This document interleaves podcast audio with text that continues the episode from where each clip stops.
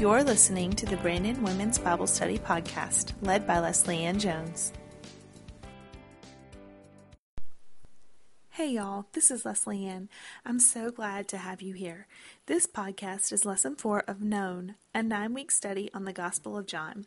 In this week's session, we discuss the rising opposition to Jesus despite the signs and wonders he performs. As it turns out, seeing isn't believing. This teaching corresponds with the homework that begins on page nineteen of the Learner Workbook, available for download at leslieannjones dot com slash known. Up until this point, we have had mostly positive reactions to Jesus. The people who have come to him have been seeking something from him. All the individuals that he has encountered, whether it be Philip and Nathaniel, Simon, any of them, they have reacted positively to Jesus. They have proclaimed him as the Messiah. They have chosen to follow him. They have placed their faith in him. Um, the woman at the well, the official, they came to this moment of belief, and it changed them, and it changed the people around them, because after they believed, they went and they testified to what Jesus had done, and they couldn't wait to tell everyone about it. But here is kind of a turning point in the story.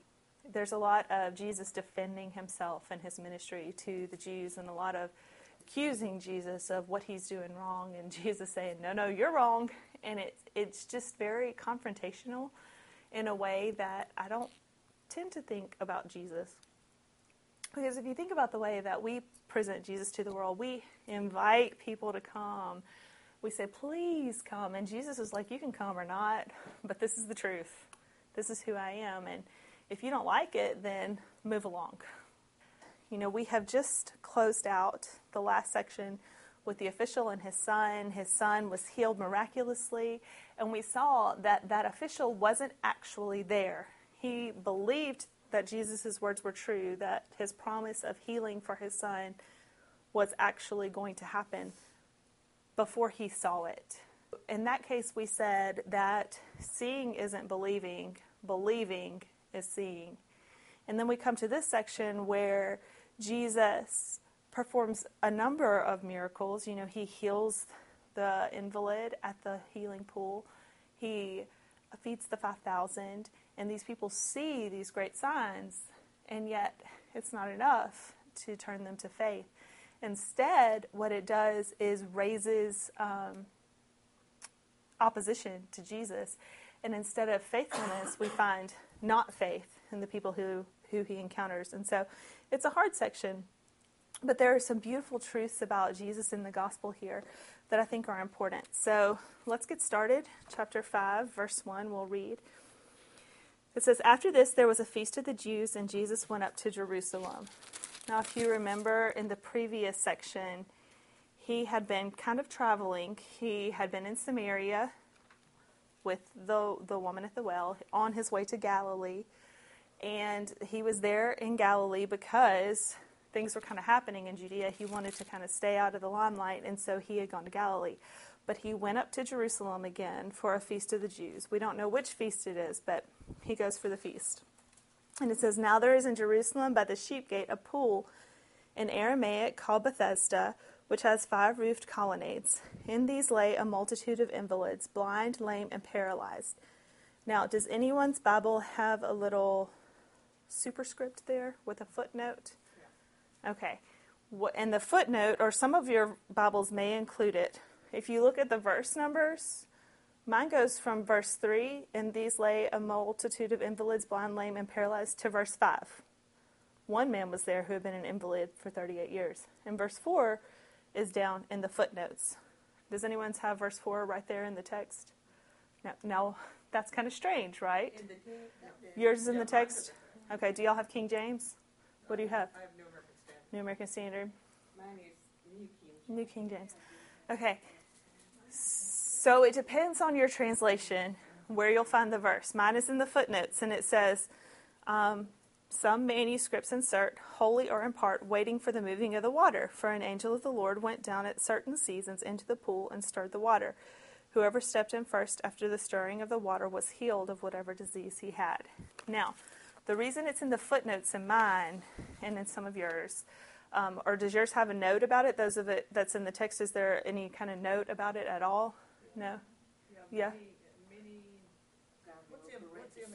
It's in parentheses. Manuscripts. Thank you. Many manuscripts do not contain the remainder of verse three nor verse four.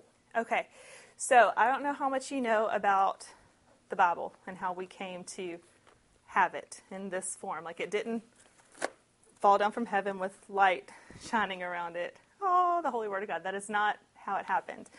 The Bible is a collection of different documents that were pieced together, and it wasn't finalized as the Holy Scriptures in this form until a few centuries after Christ had had died and been resurrected. And so it was a collection of documents that was sacred to the church, that the church fathers agreed were inspired by God. And we believe that it is the Holy Word of God, that He speaks to us through the Word, that it's inspired by Him, and that the manuscripts, if you look at the Baptist Faith and Message, I know we may not all be Baptist in here, but you know, that in the original manuscripts, it is the inerrant, inspired Word of God. The problem is that they didn't have printing presses back then. They didn't have a good way to copies, and so to make copies and to distribute things. And so what they had were scribes who would take a document and copy it by hand, and then someone else would, they would pass it along to whatever church or whatever region, and they would just get copied and copied and copied and copied over and over again. Now, the oldest with the with this verse is the reason that it's not included in, or that it's in a footnote, is that the oldest and most reliable manuscripts do not have this verse in there, but some of the manuscripts do. And what the scholars think happened is that one of the scribes was making a copy and thought, we need to explain why these people are gathered here. And so they may be off to the side, maybe they made a footnote or something and said, these people are gathered here because, you know, explaining the local tradition that said that an angel came and stirred up the waters and people went there to be healed. And so it's just a little an aside that over time, throughout the copying of the text over and over again, got eventually inserted into the final form. Does that make sense?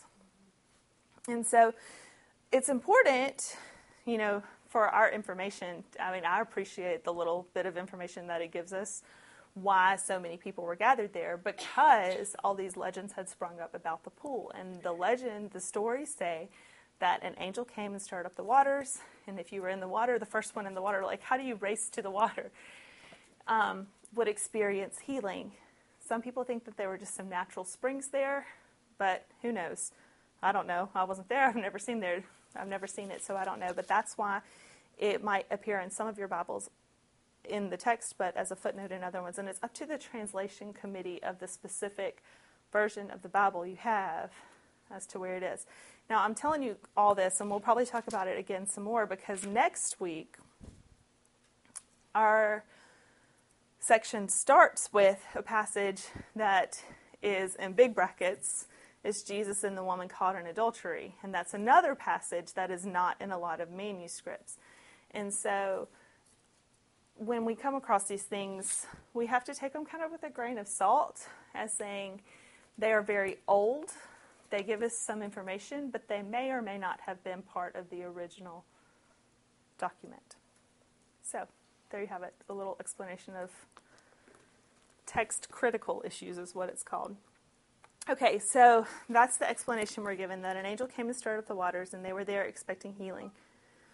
One man was there who had been an invalid for thirty-eight years. That's a long time, y'all. That's a long time, especially if you think about their life expectancy during those days was not as long as ours is, so that could be the better portion of his life that he would have been expected to live. When Jesus saw him lying there and knew that he had been there a long time, so Jesus saw him and he knew. I don't know why he picked out this one man out of the multitudes of invalids that it says were there, but he saw him and he knew him, and he said to him, do you want to be healed? Now, this question stops me in my tracks, because the immediate, obvious answer is, yes, of course I want to be healed, but that is not how the man responds. Instead, he tells Jesus why he hasn't been healed yet. He gives him the reasons why he hasn't been able to experience the healing. And I just can't stop thinking about the question, because I think that it applies to us in so many ways, because this is not a metaphor. You know, this this passage is not a metaphor, but it is an actual historical account of something that actually happened. And yet I think you can apply it to us, because Jesus comes to us and he says, do you want to be healed? But I think so many times we are so comfortable in our afflictions, whatever it may be. You know, we're used to um, the identity that it gives us, whether it be um, I'm a victim, or, you know, something bad happened to me, and can you believe what that person did to me? But Jesus sees and he knows the things that are ailing us. He sees the things that are crippling us, that are keeping us from experiencing him and walking in freedom and in joy. And so whatever it is that is crippling us, whether it's jealousy or envy or grief or bitterness or anger or any of those things, they are every bit as crippling as this physical ailment that this man had. And yet so many times we, like him, we come to church, we come to the place of healing, but we refuse to let go of those things that are crippling our souls. We want to hold on to it because it's more comfortable for some reason to stay angry at someone, to stay justified in our lack of forgiveness and the can you believe what they did, than it is to let go of that and be healed, to experience the freedom that Jesus is offering us. And so this man, I think he, we may wonder at his answer, but at the same time, we are just like him in so many ways. Jesus stands in front of us offering healing, and instead of saying, yes, please take this from me, take this bitterness, take this anger, take this jealousy, take this rage, take this depression, take whatever it is that is ailing us, take it from me. We look at him and we turn away because we're so comfortable being angry or upset or whatever it may be. But the truth is that we cannot hide from Jesus. He sees and he knows, even if we can hide it from the people around us, even if we look okay on the outside, he knows what's going on in our hearts. We cannot hide from him. And so he's standing in front of us and he's offering healing just like he offered this man. The sick man answered him, verse seven, "Sir, I have no one to put me into the pool when the water is stirred up. And while I'm going, another steps down before me." Jesus said to him, "Get up, take up your bed, and walk." In the end, it didn't really matter whether the man wanted to be healed or not. Jesus, for some reason, chose to heal him. And it says, "And at once the man was healed, and he took up his bed, and he walked. Now that day was the Sabbath." And in my head, I hear, wah, wah, wah. You know, there's your foreshadowing. Now that day was the Sabbath. "So the Jews said to the man who had been healed, 'It is the Sabbath, and it is not lawful for you to take up your bed.'" There's no rejoicing over the healing. No, the, oh my goodness, you haven't been able to walk for thirty-eight years. What happened to you? None of that. It's, why are you carrying your bed? What are you doing with that? And so they have in front of their eyes a living, breathing, walking miracle, and all they can see is what he's doing wrong. And he answered them, "The man who healed me, that man said to me, 'Take up your bed and walk.'" It's not my fault. I mean, I just did what he told me to. Let me pass the blame off here. You know, no, and he's not like overjoyed at the healing either. He's not bubbling over with excitement and enthusiasm. He's like, some guy healed me and he told me to take up my bed and walk, so I did.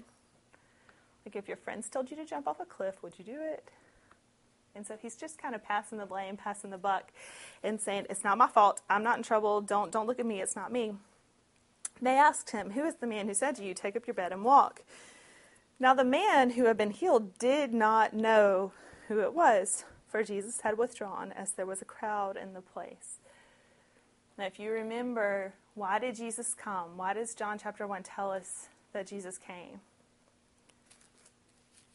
He came to make known the Father so that we would know him. It says in chapter one, verse nine, that the true light, which enlightens everyone, was coming into the world. He was in the world, and the world was made through him, yet the world did not know him. He came to his own, and his own people did not receive him. And that's what we are seeing here, is this not knowing and this not receiving him. The man did not know Jesus. Afterward, Jesus found him again. So even though the man didn't know Jesus, Jesus again finds him, and he gives him some more instructions that we talked about a while ago. He says to him, "See, you are well. Sin no more, that nothing worse may happen to you." Now, paralysis is pretty bad in this lifetime, but it is, after all, only in this lifetime. I think that there is something worse than that, and that's eternal judgment, eternal separation, eternal um, condemnation for not believing in Jesus, not following him, not turning to him, not trusting in him. And part of that, we talked about this last week, turning to Jesus is turning away from your sin. And so he's saying to him, turn away from your sin, and so that nothing bad can happen to you. Something worse than what you had experienced could happen. If you don't turn away from it, it will happen. And so how does the man respond? Does he say, "You're right. I should not sin anymore"? No. No. He goes and he, he tells the Jews. The man went away and told the Jews that it was Jesus who healed him. There he is, that man over there. He's the one you should be mad at. And so it goes on to say, this is why the Jews were persecuting Jesus, because he was doing these things on the Sabbath. But Jesus answered them, "My Father is working until now, and I am working." Now in your homework, I had you look up the prohibition against Sabbath working. What does it say? Does it say that you should not do anything at all? In Exodus? Let's see, Exodus, I can't turn there, my pages are sticking together. Chapter twenty, verse eight. "Remember the Sabbath day to keep it holy. Six days you shall labor and do all your work, but the seventh day is a Sabbath to the Lord your God. On it you shall not do any work, you or your son or your daughter or your male servant or your female servant or your livestock or the sojourner who is within your gates. For in six days the Lord made heaven and earth, the sea, and all that is in them, and he rested the seventh day. Therefore the Lord blessed the Sabbath day and made it holy." Now I don't know if you have can just scan through the other ones, but after that you get "honor your father and mother, that your days may be long in the land." That's pretty short. "You shall not murder. You shall not commit adultery. You shall not steal. You shall not bear false witness against your neighbor." So several of the commandments are very short, but the one about the Sabbath is, it's a paragraph you get. But even in all of that, it's not as specific as the Pharisees of Jesus' day made it. They had built up thirty-nine, a set of thirty-nine things that you could not do on the Sabbath. And the last one, the thirty-ninth one, was that you were not allowed to carry your possessions from one place to another. And so if you remember, in the weeks past, we said that the Pharisees built kind of a hedge around the law, so that in these um, sets of rules that they established, they were to prevent them from getting near to the actual law. That they, in keeping all of these extra prohibitions, they would not break the actual law of God. Which sounds great on the surface, but the problem is that in their zeal for keeping the law and for keeping the Sabbath holy, that they missed the point.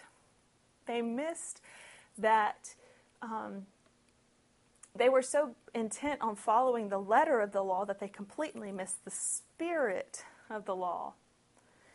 And God himself is standing in front of them, and he has performed a miracle of healing. He has made what is broken new. He has brought together pieces that did not fit together, and the man can stand up and walk again, and they can't even see that. All they can see is that he has broken a rule that they made up, not that the law of God said. And so because they were so focused on this following the law in every nitpicky kind of way, they could not even entertain the idea that Jesus was who he says he was, because in their mind, the Messiah was one who kept the law as they had envisioned it.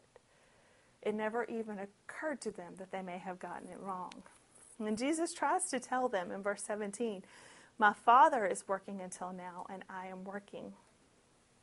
Now, that passage that we just read in Exodus said that God rested on the seventh day, but what do you think he did after that? Did he just sit back and watch time unfold? No. The God that we serve is active, and he is working in creation. He is a part of everything that happens. He is bringing about redemption. He is working for our salvation. And Jesus says, "My Father is working, and so am I. I am doing the things that my Father is doing." And that, instead of consoling them, makes them even more angry. And it says, "This is why the Jews were seeking all the more to kill him, kill him. Because not only was he breaking the Sabbath, but he was even calling God his own Father, making himself equal with God." They rightly understood what he said. They, they didn't miss his meaning. They got it. He's saying, "I am the Son of God, therefore I am working because my Father is working." But it made them angry, and it says that there were two reasons why they were seeking to kill him. The first was because he was working on the Sabbath, and the second was because he made himself equal with God. And because they can't see, because they don't want to even entertain the idea that he is who he is. Y'all, who... Who else but God can heal in the way that Jesus did? Jesus says, "I just proved to you that I am who I say I am."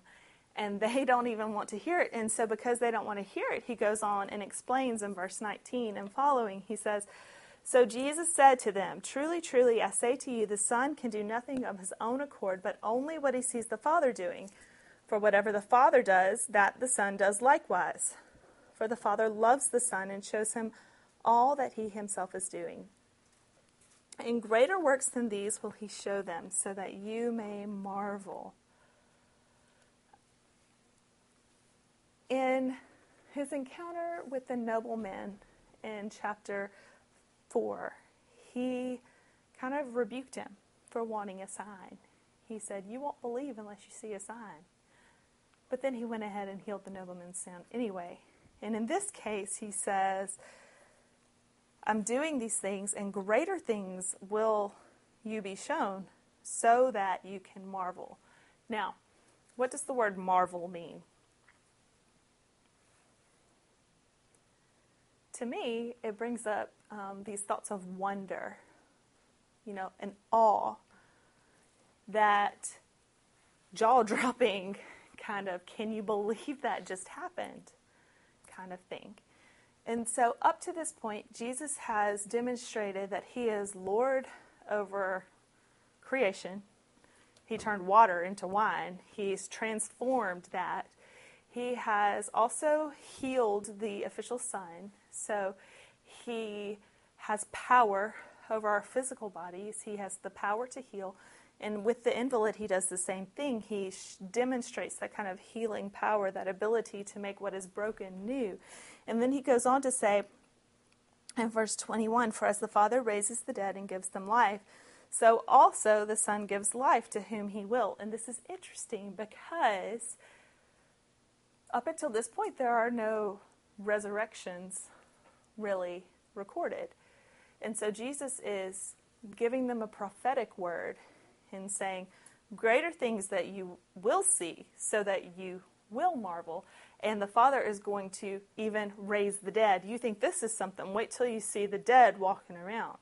And we know that later on in the Gospel of John, he does do that, first with Lazarus, then his own resurrection, and then eventually he promises the resurrection of all of the saints, which is what he talks about here.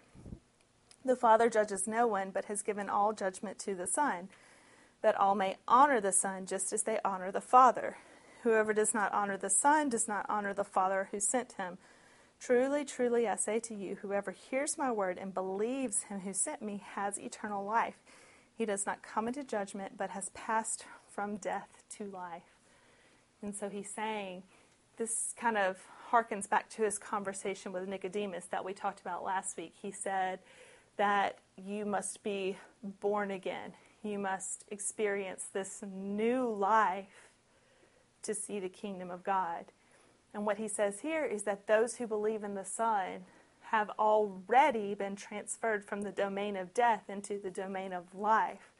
When Paul writes about this same idea in Ephesians, he says, you were dead in your sin and your trespasses. You were dead people walking in the world. But then he goes on to say, but God has made you alive in Christ. For believers, he speaks of it as something that has already happened. We are already alive. We already have this new life. He goes on in Second Corinthians, he says, he talks about it by saying that we are a new creation, that anyone who is in Christ is a new creation. The old has gone, the new has come. And that's what Jesus is saying here, that those who believe will not be judged, but will pass from death to life.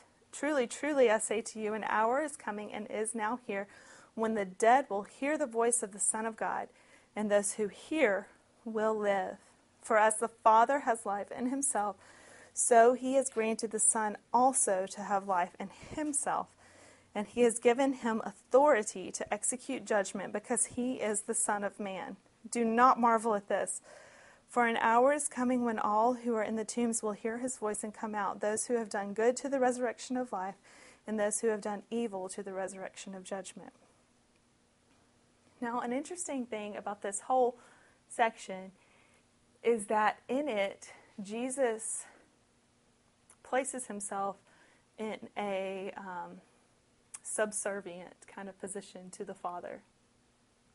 Now, we know from John chapter one, verse one, he said, in the beginning was the Word, and the Word was with God, and the Word was God. So we know that Jesus is God himself.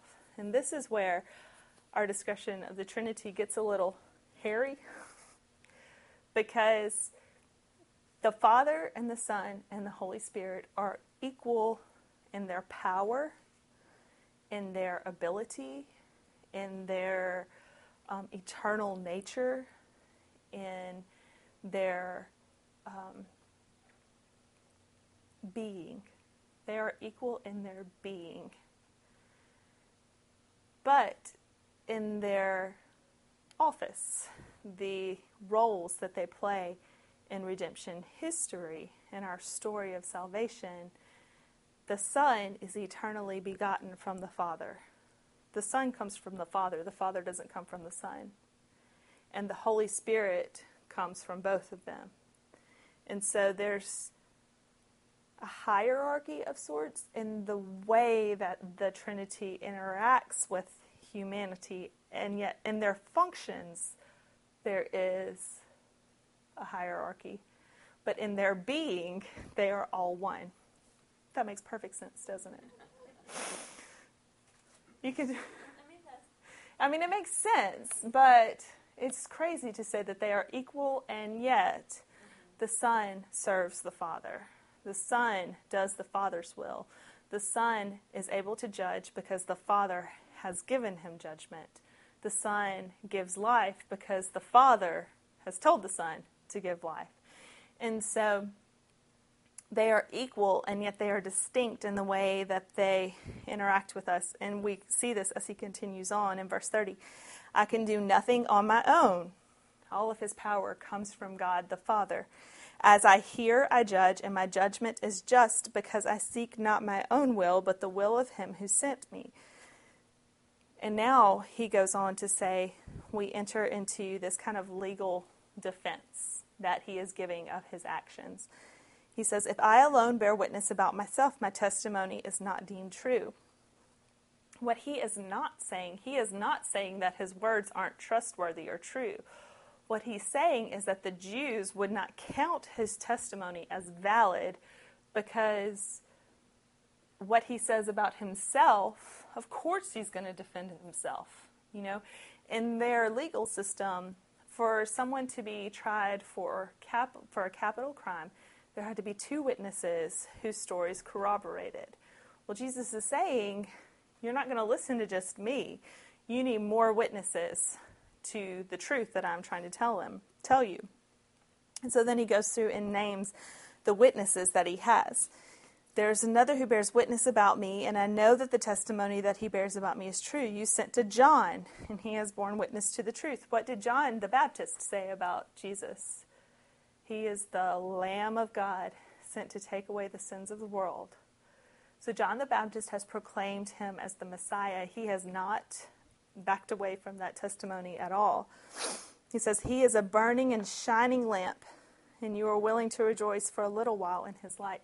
So John is a lamp that shines dim. I mean, Jesus says that he's a bright and shining lamp. But compared to the light of the world that has entered, John's light is dim indeed. And yet they rejoiced in John's light and turned away from Jesus's. They didn't want to see Jesus's.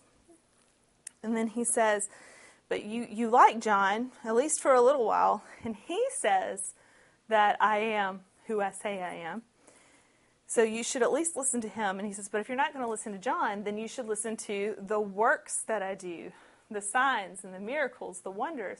Everything that Jesus does when he performs those miracles are things that only God can do. Nobody else has control over creation or has the ability to heal, the ability to um, bring life to the dead. Only God can do those things. Who can multiply bread and fish the way that he does? Only God can do these things. And so he's saying these works that I'm doing ought to tell you that I am the Son of God, that I have the power of God at work within me. That ought to be proof enough. But if that's not proof enough for you, I have the word of my Father. He says in verse thirty-seven, he has borne witness about me. His voice you have never heard, his form you have never seen, and you do not have his word abiding in you, for you don't believe the one whom he has sent. He goes on in verse thirty-nine to this, his fourth witness. You search the scriptures because you think that in them you have eternal life, and it is they that bear witness about me. Yet you refuse to come to me so that you may have life. I do not receive glory from people, but I know that you do not have the love of God within you. I have come in my Father's name, and you do not receive me. If another comes in his own name, you will receive him. How can you believe when you receive glory from one another and do not seek the glory that comes from the only God? Do not think that I will accuse you to the Father. There is one who accuses you, Moses, on whom you have set your hope. If you believed Moses, you would believe me, for he wrote of me. But if you do not believe his writings, how will you believe my words? When he's talking about Moses, he says that Moses is the one on whom they have set their hope. Moses, traditionally speaking and, and thought, is the author of the first five books of the Old Testament. So the books of the law that they clung to for their salvation came from Moses. Moses wrote the, that law. And so he says, you have set your hope on Moses, and but he's saying you have missed the point. The scriptures testify about me. They point to me. The point of the law is not so that you can live this perfect, sinless life, so that you can follow every single rule that is written. And the point in the law is to show you your own inadequacy. It is to show you how far from holy you are. It is to point to your need for mercy, your need for grace, your need for God to step in and intervene, and you have missed it. You have totally missed the point. If you think you can do it on your own, you are wrong. You are so very wrong. He says, if you believed Moses, you would believe me, for he wrote of me. When we think about the Old Testament, those first five books, we don't often think necessarily of Jesus. You know, I don't always read the Old Testament and think, this is talking about Jesus. Yes. But what Jesus is saying is that he has fulfilled everything that Moses wrote about.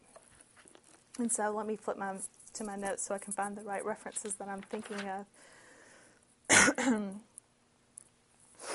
When we look in Exodus chapter three, when Moses encounters God in the burning bush,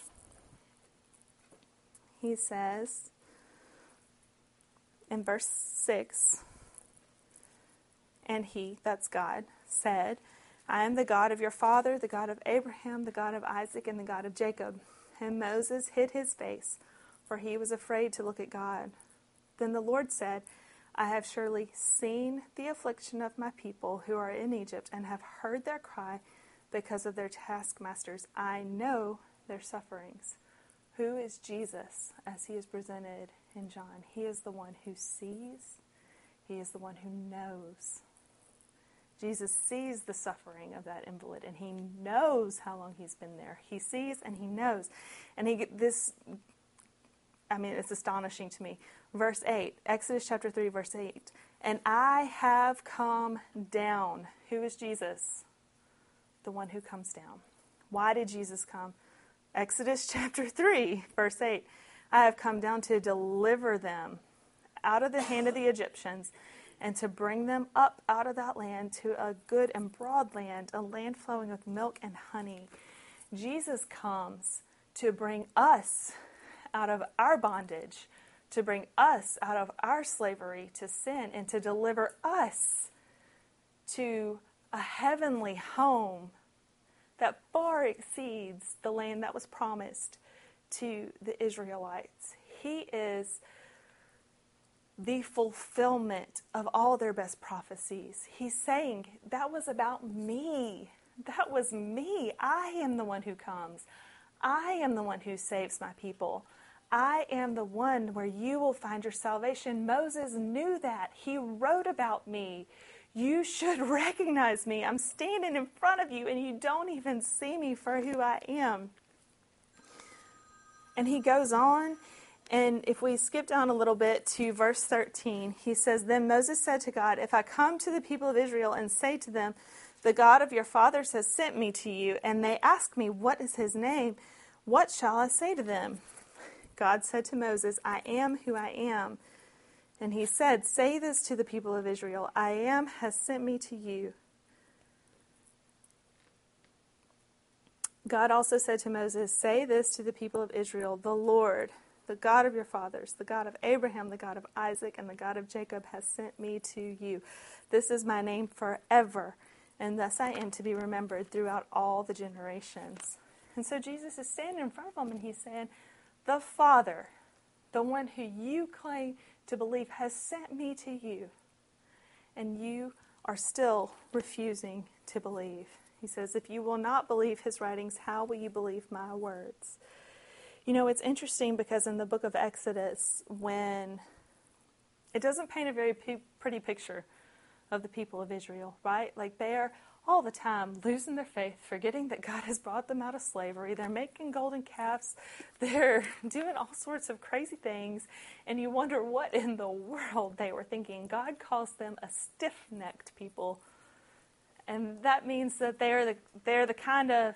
Um, You can't control them. Like a horse, you're trying to ride the horse, but the horse won't turn the direction you want them to go.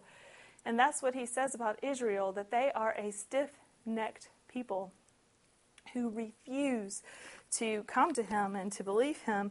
And we'll, we'll look a little bit more about this in um, as we move on and talk about Jesus as the great I am, as we get to that, that passage here in a few minutes. But... Um, You know, Jesus stands in front of them, and thousands of years have passed, and it seems like nothing has changed. You know, they are still a stiff-necked people who are unwilling to change. But God, in his mercy, comes down to them anyway and offers them salvation anyway, despite their lack of faith and their lack of belief. And so we go on to chapter six. After this, Jesus went away to the other side of the Sea of Galilee, which is the Sea of Tiberias, and a large crowd was following him because they saw the signs that he was doing on the sick. Jesus went up on the mountain, and there he sat down with his disciples. Now the Passover, the feast of the Jews, was at hand.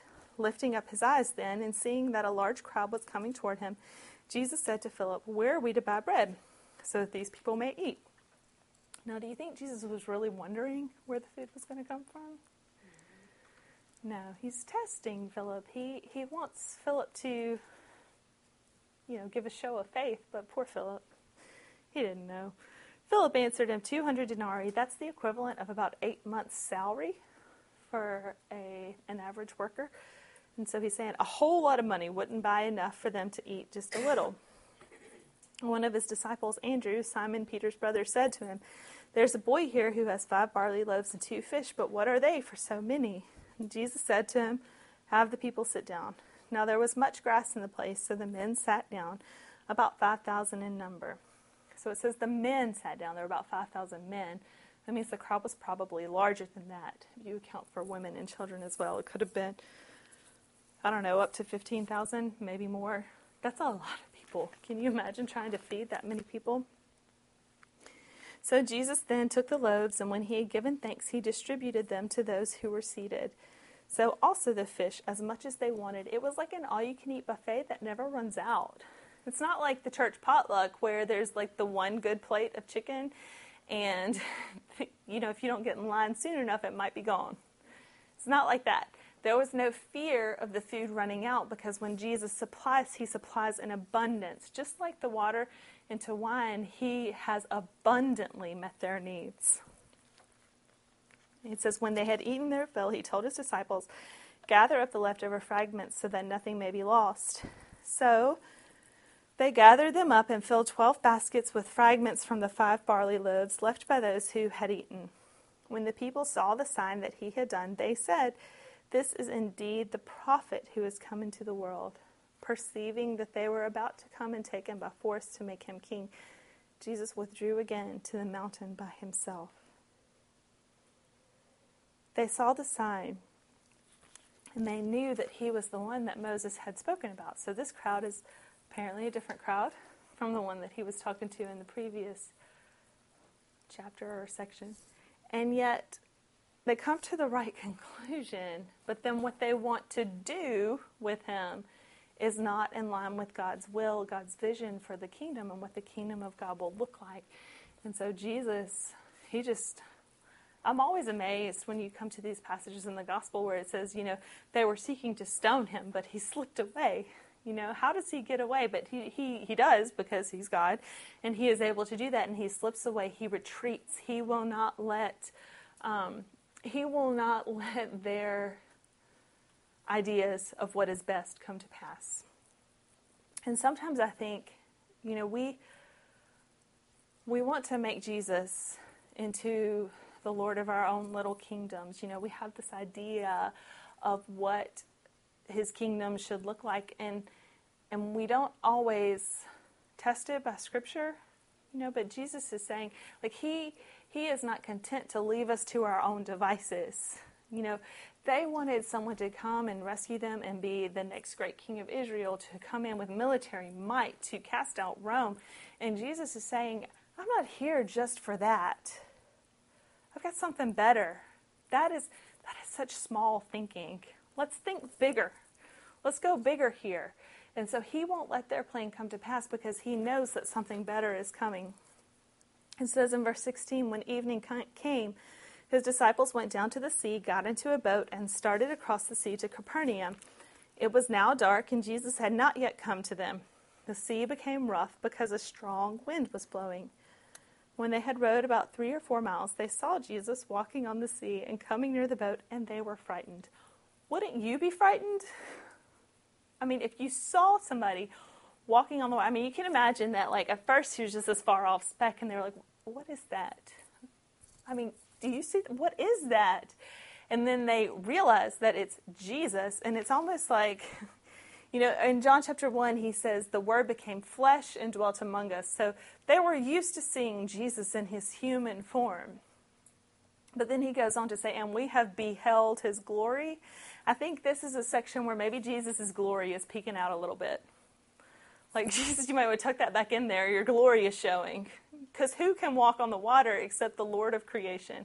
Only Jesus can. And he says to them in verse twenty, he says, "It is I, do not be afraid." Now, what you can't tell from this English translation is that the words that he uses there, the Greek construction for "it is I" is ego eimi. And this is the same phrase that is used in that passage we just read about Moses and God revealing his identity, "I am who I am." In the Greek translation of the Old Testament, it is the same phrase that is used when God tells his name to Moses. When Moses says, "What should I tell them?" God says, "Ego eimi." Okay? And so Jesus is demonstrating that he is the Lord and Master of the sea, the winds and the waves. He's got it all under control. He's walking across that rolling sea, and they're freaking out because there's this storm and there's this person walking across the water. And what he says to them is, "It's me. I am is here. The Lord of all of this is here.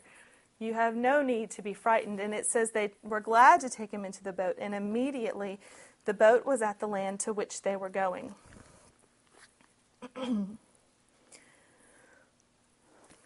In Exodus chapter thirty-three, when Moses asks Jesus, well, he doesn't ask Jesus, he asks God to show him his glory.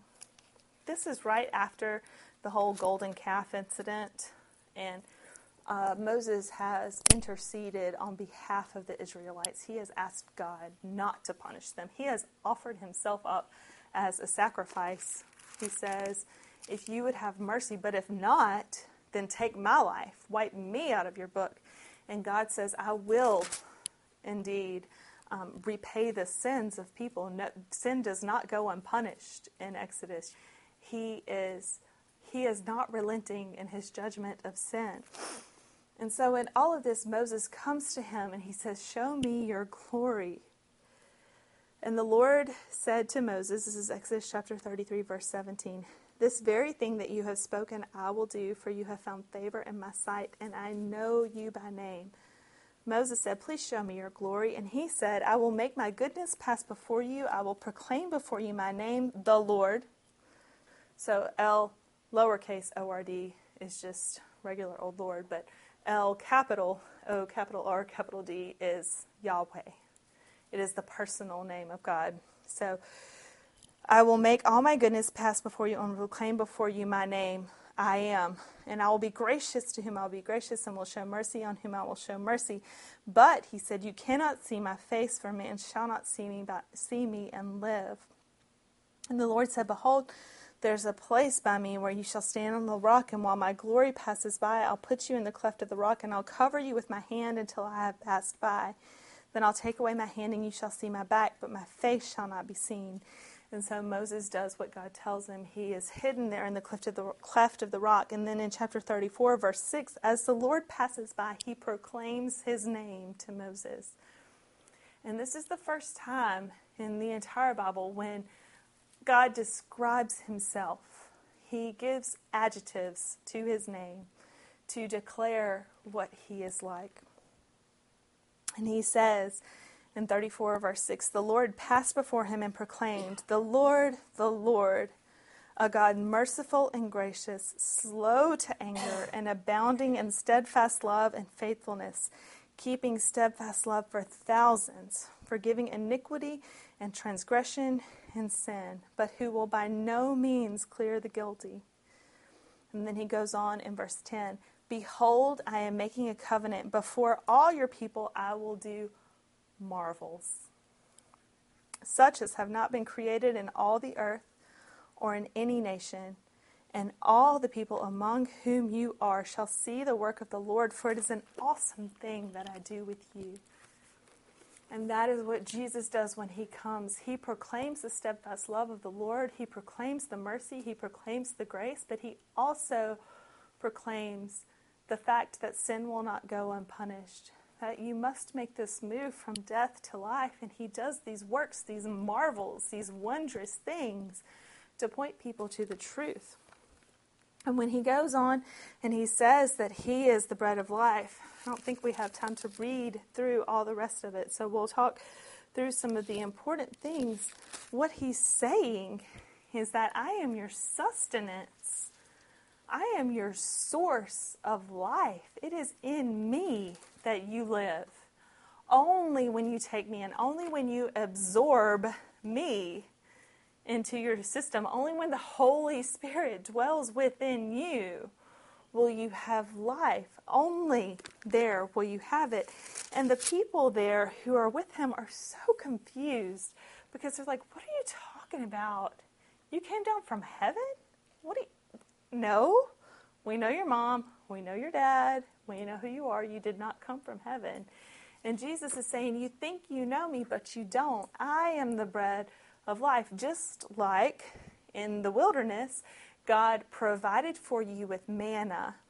He sent bread down from heaven then. So also has he sent bread to sustain you now. I am what you need to live. Look at me. I am all you ever need. Just look at me. And I'm so much better than that manna because it was temporary. What happened, do you remember? If they tried to gather up more than was necessary for one day, it spoiled. It did not last. And Jesus is saying that was temporary. But the way that God provided for you then, the way he cared for you and sustained your life then, is the same way he cares for you and is sustaining you now through me. I am that bread. That picture of God's faithfulness was pointing to me. It is fulfilled in me. Look to me. Take me in. Gorge yourselves on me. I mean, the language that he uses says you must feast on my flesh and drink my blood. It's very like cannibalistic in nature, and it sounds really gross if you think about it. But what he's saying is you have to come to me to meet your most basic of needs. How often in a day does your body tell you that you need to eat?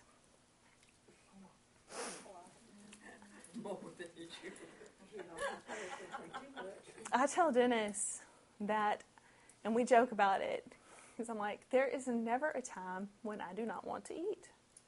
I am always hungry. I can always eat something else. Like, I may not be hungry, but if that looks good, then um, sure, I'll take that. Sounds good to me. And so our bodies remind us of our own frailty, of our own humanity, by saying, hey, feed me. I need some fuel. And Jesus is saying, if you come to me, I will supply you with bread that never runs out. You will never be hungry again. I am providing you with all that you need and sustaining your life, not just for this one, for this temporary frail body that you have, but for the new one that I am giving you. My bread is better than any kind of temporary bread that you can have on this earth. I can meet that deepest of need, whatever it is that you need to keep going. I am it. What you need to do is look to me. But when they heard that, e- even the people who were following him, who wanted to be with him, it says in verse sixty, they said, this is a hard saying. Who can listen to it? And sometimes I think that this world wants to pick and choose the sayings of Jesus that they like. Jesus says, love one another. Turn the other cheek. The golden rule, do unto others as you want them to do unto you. They don't want to believe the harder sayings. And this is the hard truth for us as believers, is that you don't get to pick and choose which words are true. You either believe Jesus and the Word and stand by it in its totality, in its whole, or you don't believe it at all. Because it is the whole Word of God that is truth. Even the hard sayings are true. And whether we like them or not, I mean, it doesn't really matter. What matters is that God has said it, and that is the way it is. And it turns out that it was too hard for many of them to believe. It says in verse sixty-six, many turned away and no longer walked with him. And so Jesus said to the twelve, do you want to leave too? Simon Peter answered him, Lord, to whom will we go? Where else are we supposed to go? We know you. We believe you. And so they stick with him. And even here we have a bit of foreshadowing where even among the twelve, there was Judas who was going to betray him eventually. So that section was in the feeding of the five thousand at Passover. And then we fast forward in chapter seven to the Feast of Booths. Does anyone know what the Feast of Booths is about? It is um, a harvest time festival. It was a time when they celebrated um, God's provision for them in the wilderness. And so it's called the Feast of Booths because during the time they would erect little tents to kind of commemorate their camping time for forty years in the wilderness. And so they celebrated what God had done for them during that time. Um, and the part that I would like to zoom in on here is that there was so much controversy swirling around Jesus. Nobody could agree on who he was. Some people said he was a good man. This is verse twelve, chapter seven, verse twelve. He's a good man. Others said, no, he's leading people astray. But nobody knew what to do with him. And so he stands up and he teaches with authority. So the signs that he has done should point to his identity as the Son of God. But then his word, it says the Jews marveled, there's that word again, at the words that he was speaking. They wanted to know how he could teach because he's never been to seminary. Where did he get all that knowledge? And he says, my knowledge comes from God the Father, who, by the way, you should know. Um, but you don't, obviously, because you don't believe me. You should recognize. They recognized that the words were words of truth, but they did not recognize what it meant. They refused to believe that he could be who he said he could. And so even when they had this irrefutable testimony in front of them, they still could not believe.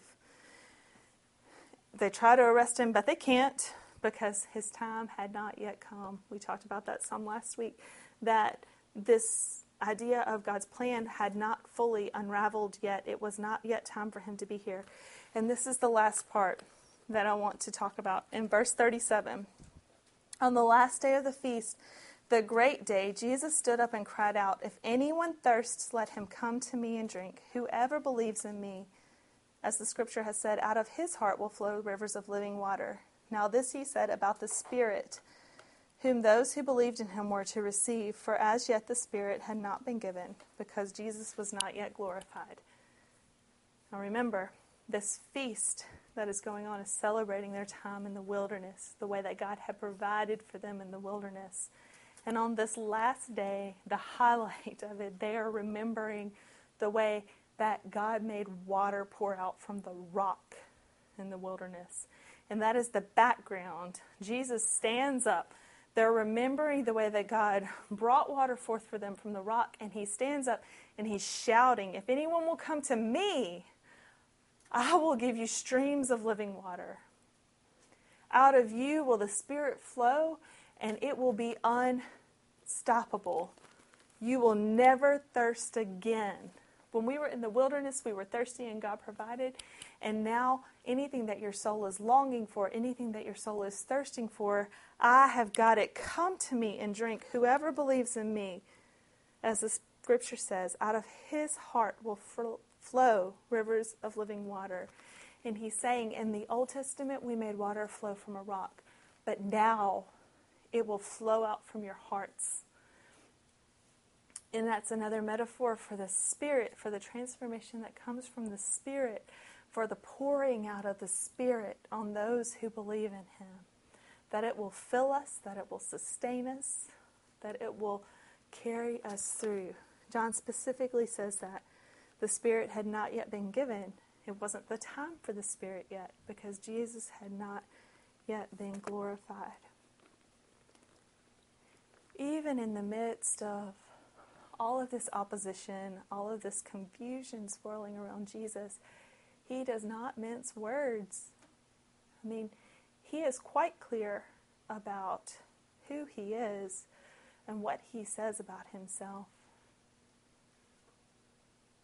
But they were so convinced of what they thought they knew that they could not see him for who he truly was. They didn't want to believe that God would come in that form. And yet that's the form that God chose in all of his wisdom and all of his grace and all of his mercy. And Jesus says that whole time that Moses was writing, he was pointing to me. He is the fulfillment of every prophecy that has ever been given. He is the promise of the Old Testament, the one who is sent to deliver and to redeem. And God, in his great mercy and compassion, sent Jesus to them knowing that they were a stiff-necked people who probably would refuse him. But that didn't stop Jesus from telling them the truth anyway. I think for us, um, we we have to remember that we are a lot like the Pharisees sometimes in this story, because we are the ones who are supposed to know God. And we believe this word. We search this word. We study this word just like they did. But my prayer for us is that we will not miss the spirit of it in the way that they did. They were so focused on the letters that they couldn't see the heart of the God behind it. And my prayer is that God would reveal himself to us through this study, that we would come to know him and that heart that so loved the world that he sent the Son, so that we may know him, so that we would not go on in our ignorance, and that we could come to him in faith and have the bread of life, that we could drink from that well of living water, and that we would have eternal life.